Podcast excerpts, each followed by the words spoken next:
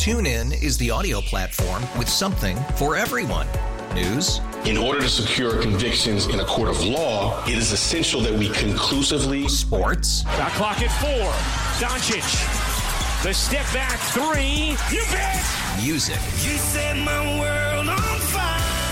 Yes, oh, and even podcasts.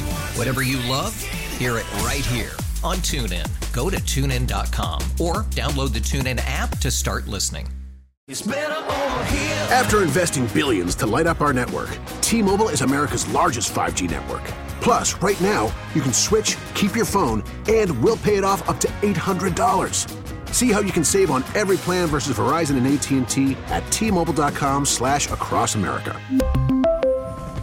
Up to four lines via virtual prepaid card. Allow fifteen days. Qualifying unlocked device credit service ported ninety plus days with device and eligible carrier and timely redemption required. Card has no cash access and expires in six months.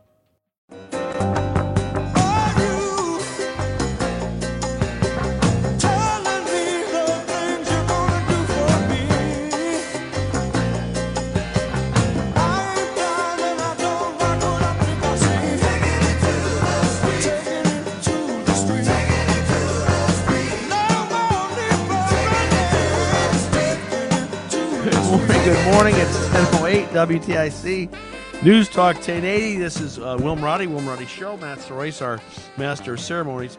We had a call yesterday about uh, gasoline and gas gouging, and it's not the first time I've heard about it. And there's a lot about gas and, and futures and speculation that it, it get a little in the weeds with it. I think most people are kind of like, well, how come the prices go up so quick and they don't go down that quickly? You know, there's a lot of questions about it. So, if we, you know, better to have an expert on talk about this. Chris Herb is the president of the Connecticut Energy Marketers Association, longtime Connecticut person, uh, served in the legislature as an aide, worked for the Red Cross, uh, uh, coached at Naugatuck High School. Go Greyhounds!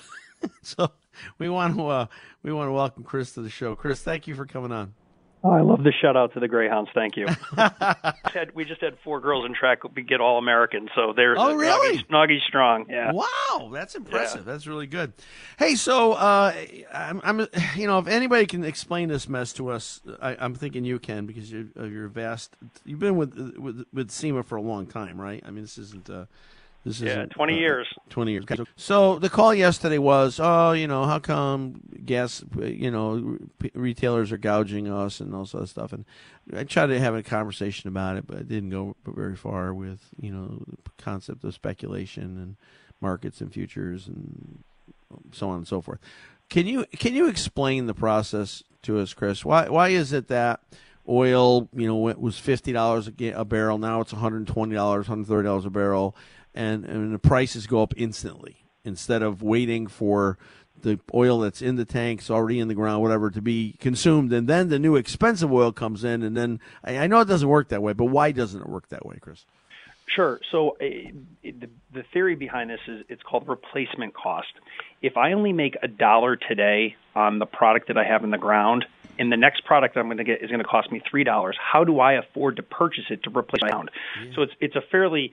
It's fairly logical when you think it through that if I don't make enough money today on like, how can I afford to replace that gas eighty cents, which was happening last week? We were seeing we were seeing sixty, eighty cent moves during the day. Mm. And if we don't afford to pay for the next load. Now, now just keep in mind as background that Connecticut has a law that, that prohibits refiners like ExxonMobil and B P and Shell from owning and operating gas stations. So these are fam- typically family-owned yeah. companies. They don't have the resources of Wall Street behind them to, to be able to finance and borrow to buy that next load of gasoline. So that's why you see prices move before the inventory is replaced.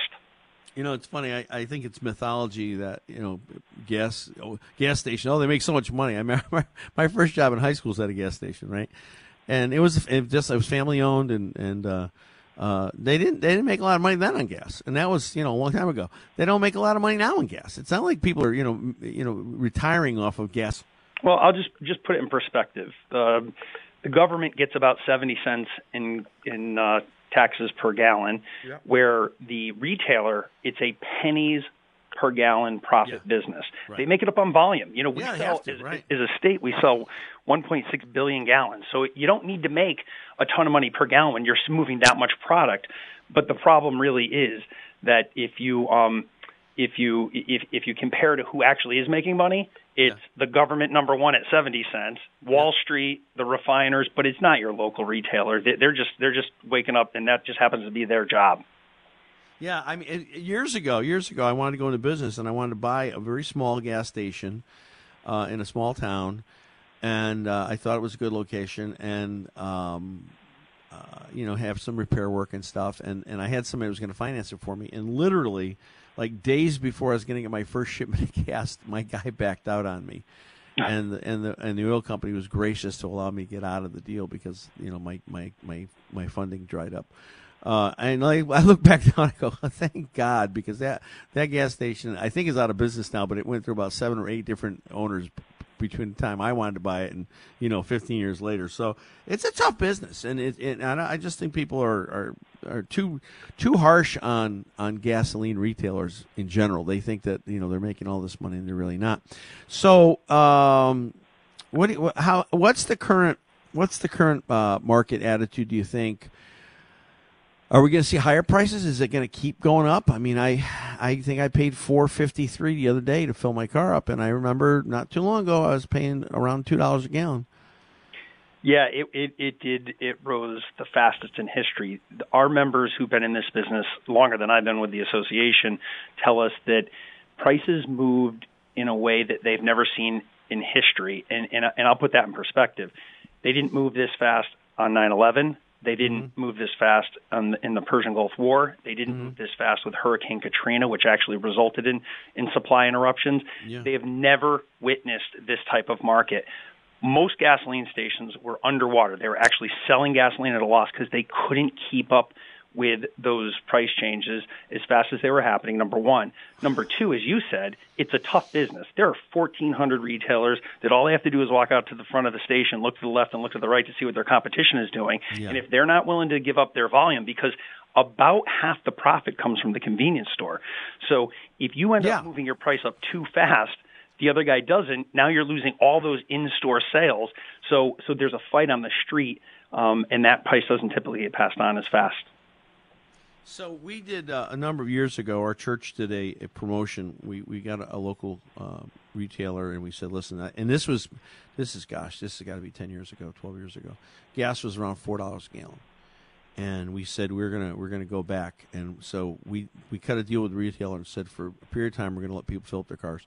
And we'll pay the difference between four dollars a gallon and two ninety-nine. And, um, and we just threw it out there. I got to tell you, it was insanity. Uh, there were cars lined up for what seemed to be miles, because we promoted it. We put out a press release. We were going to do it. There, I mean, so uh, uh, you know, from, from four dollars to two ninety, that's only a buck, but you know, dollar and one cent. But it, for a lot of people, it's, it's a huge savings, or they're willing to. What do you think a, a retailer has to do in terms of keeping their price low to to draw you know people away from other places? I mean. I, I'm not going to not buy gas for my regular price for two cents a gallon. Others might. I don't know. I certainly would have thought about it for a dollar one, you know, a discount of a buck. But what do you what do you think you have to discount to to, to you know really you know boost that volume so you're able able to really get a lot of uh, product through? But people will drive um, to.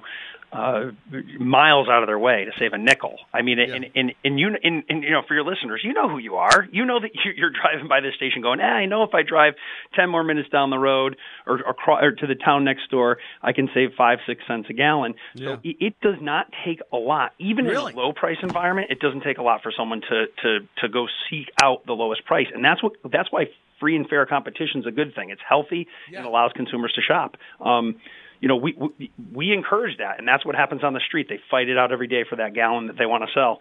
So it doesn't take a ton.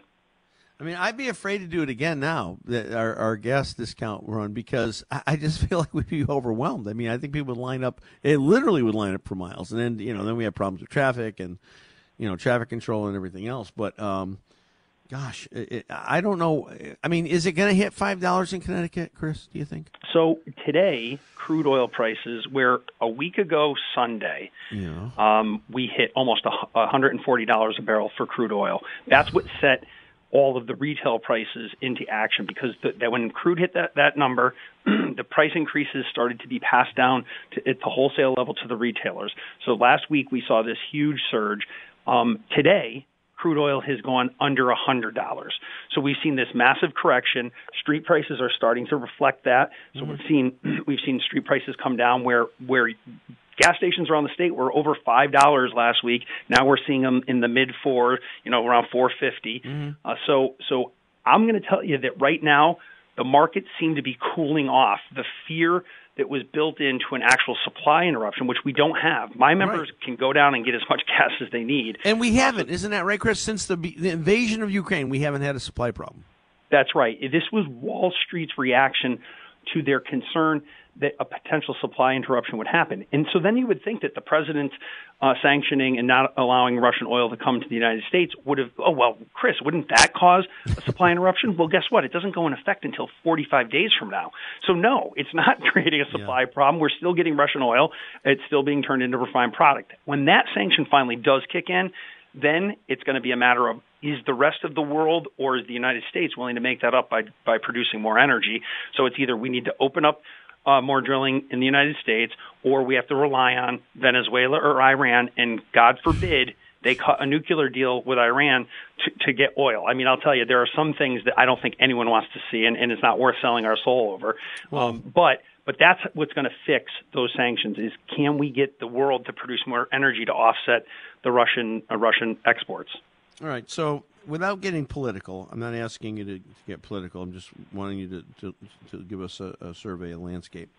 So a uh, year and a half ago, we, for the first time ever, were were a net exporter of oil and, and gas. And at that time, our prices were probably around, I don't know what the national average is, but around two bucks a gallon, something like that. I, I, I heat and propane. Our church uses gobs, you know, forty-five thousand gallons of propane a year because it heats with propane. And and the pro, pro, propane prices were heavenly. It was so we were saving so much money on propane. Uh, then we have a change in administration. Executive order number one, shut down construction of the, the Keystone. Uh, stop any leasing, new leasing. Um, you know, the, the, the policies that started gas prices rising over a year ago.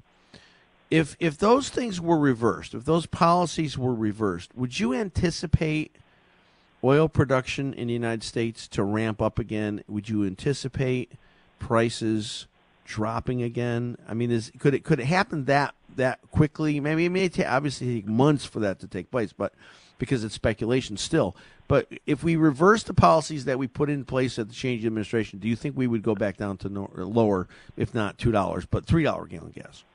Well, let, let me just say that I'm of a certain age that I remember the nineteen seventies uh, OPEC oil embargoes and what that did to us. And it seemed like for the rest of my life, the United States fought for energy independence, and we finally achieved it a few years ago. The, po- the federal energy policies that have no longer allowed us to be a net exporter of energy has put us at heightened risk, is in part responsible for the high prices that we're paying for fuel today. Um, there is no doubt about it.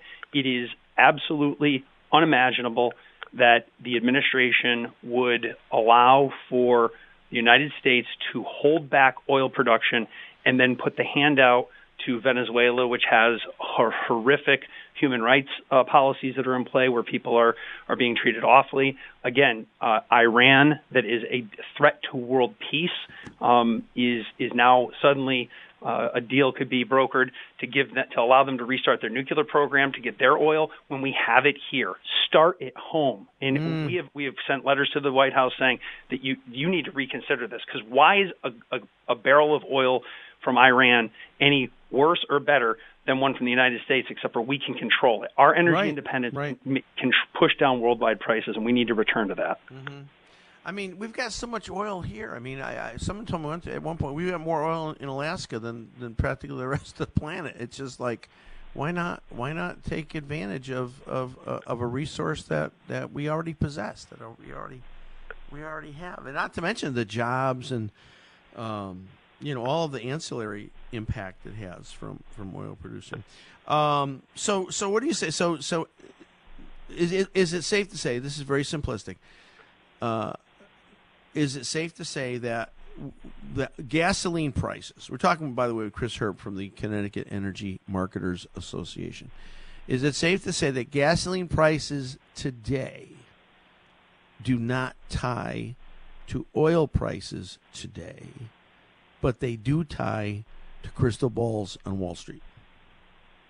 I would agree with that. That that is a good description of it, is that Wall Street is is the, the New York Mercantile Exchange is the is supposed to be a transparent pricing mechanism that all all of these products are based off of. So when Wall Street believes that there is going to be supply shortages in the future, they price that in today.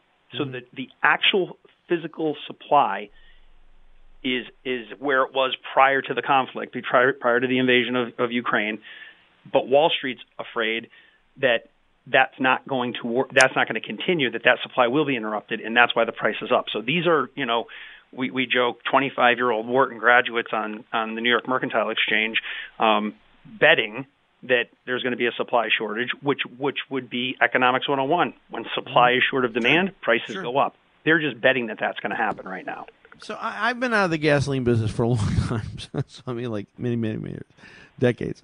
So as I recall, I mean, I don't. I'm a, I'm a gas retailer. I don't just decide what my price is, right? I get a message from somebody, from Gulf, from B P, from somebody about pricing, and and then I send a kid out and you know. When we did, I don't know if they did it because they have digital signs now. I send a kid out and say, go, go put, you know, raise the six to an eight. Um, is that still kind of how it works? Yep, that has not changed. So typically in, in normal markets, and by the way, they still do send the kid out to, to change the sign where, where there's no digital signs. Um, but uh, in a normal market, the price would typically be sent to the retailer at six p.m. the day before. They know exactly, you know, what the co- the wholesale cost is. They know yeah. what their margin needs to be. They know what the taxes are, and that's how they set the price in under normal markets. But now they're getting multiple day price moves up and down, by the way, mm. um, that are that are so dramatic that they can't keep up with it. So that's why the street prices never truly reflected what was actually happening over the last ten days. Um, and now they're starting to sort out. Now that the now that the Wall Street is calming, The, the the local prices are starting to, to plateau. I mean, mm-hmm. I, we really want to see them fall a lot further from where they are, but unfortunately there's no good news on, along those lines. I mean, we will have supply tightness if, uh, again, if we can't locate additional supply. I mean, the big argument was, well, the Keystone's not doing anything, it's not even finished yet, and it's it's not even oil, it's sand, or, you know, that's the area. But the fact of the matter is, it, again, the guys on Wall Street, the speculators are going, man, if this oil, if this oil product that has to be refined, and about thirty percent of our of our refineries can refine that, that product, right? It's not like we have to send it to Bulgaria to get it No, done. no, no. Yeah, that would be done domestically. Okay. Um, but but your your point is right. In in you hear a lot that people say, well, X L, you know, was only you know three percent built, so you know it's really not having a supply impact, and that's true. But we're not paying for a supply shortage. We're paying right. for Wall Street. So a signal Fear. from the administration that we are willing to do that yeah. would send shockwaves through Wall Street. The price would tumble, but it yeah, would, yeah, but he's yeah. just not willing to do it. Why? And I think that's I think that's a fairly simple equation, Chris. I don't know why. Again, I think maybe people are handcuffed by political views, but but it's it's such a simple thing to do. I mean, it would be so easy. Hey, I'm making a new executive order. Let's get that pipeline built. Bang! Prices go down. And it's like, really, is it that hard to do, folks? I mean, I don't know. It's just well, instead, instead, he's chosen to do some things that um, that have had no impact, which is releasing the Strategic Petroleum Reserve, Three days. which was yeah. created for actual supply emergencies. Right. He used right. it as a price tool mechanism, and it didn't work. Both releases did nothing to stop the price from rising. Right. So what right. we're saying, hold that in reserve. Our reserves actually have now slipped, slipped below China's, which which is not what they should not have used that no. for the for the purpose it wasn't intended. No, but when you're desperate, you do desperate things, right? So that's that's kind of how it works. Well, I wish hey. you got desperate enough to say it's time to produce energy in America by Americans, so that we can we can help American families. From your lips to God's ears. Uh, Chris, thank you. Chris Herb from the Connecticut Energy Marketers Association. Hey, I hope, I hope you'll come back. You're a smart guy. We'd like to talk to you again some more, and, and go Greyhound. Keep up the good work. Thank All you. Right. Thank you. TuneIn is the audio platform with something for everyone. News. In order to secure convictions in a court of law, it is essential that we conclusively. Sports. Got clock at four. Doncic. The step back three. You bet. Music. You set my world on fire. Yes, oh. And even podcasts. Whatever you love, hear it right here on TuneIn. Go to tune in dot com or download the TuneIn app to start listening. It's better over here. After investing billions to light up our network, T-Mobile is America's largest five G network. Plus, right now, you can switch, keep your phone, and we'll pay it off up to eight hundred dollars. See how you can save on every plan versus Verizon and A T and T at T Mobile dot com slash across America. Up to four lines via virtual prepaid card. Allow fifteen days. Qualifying unlocked device credit service ported ninety plus days with device and eligible carrier and timely redemption required. Card has no cash access and expires in six months.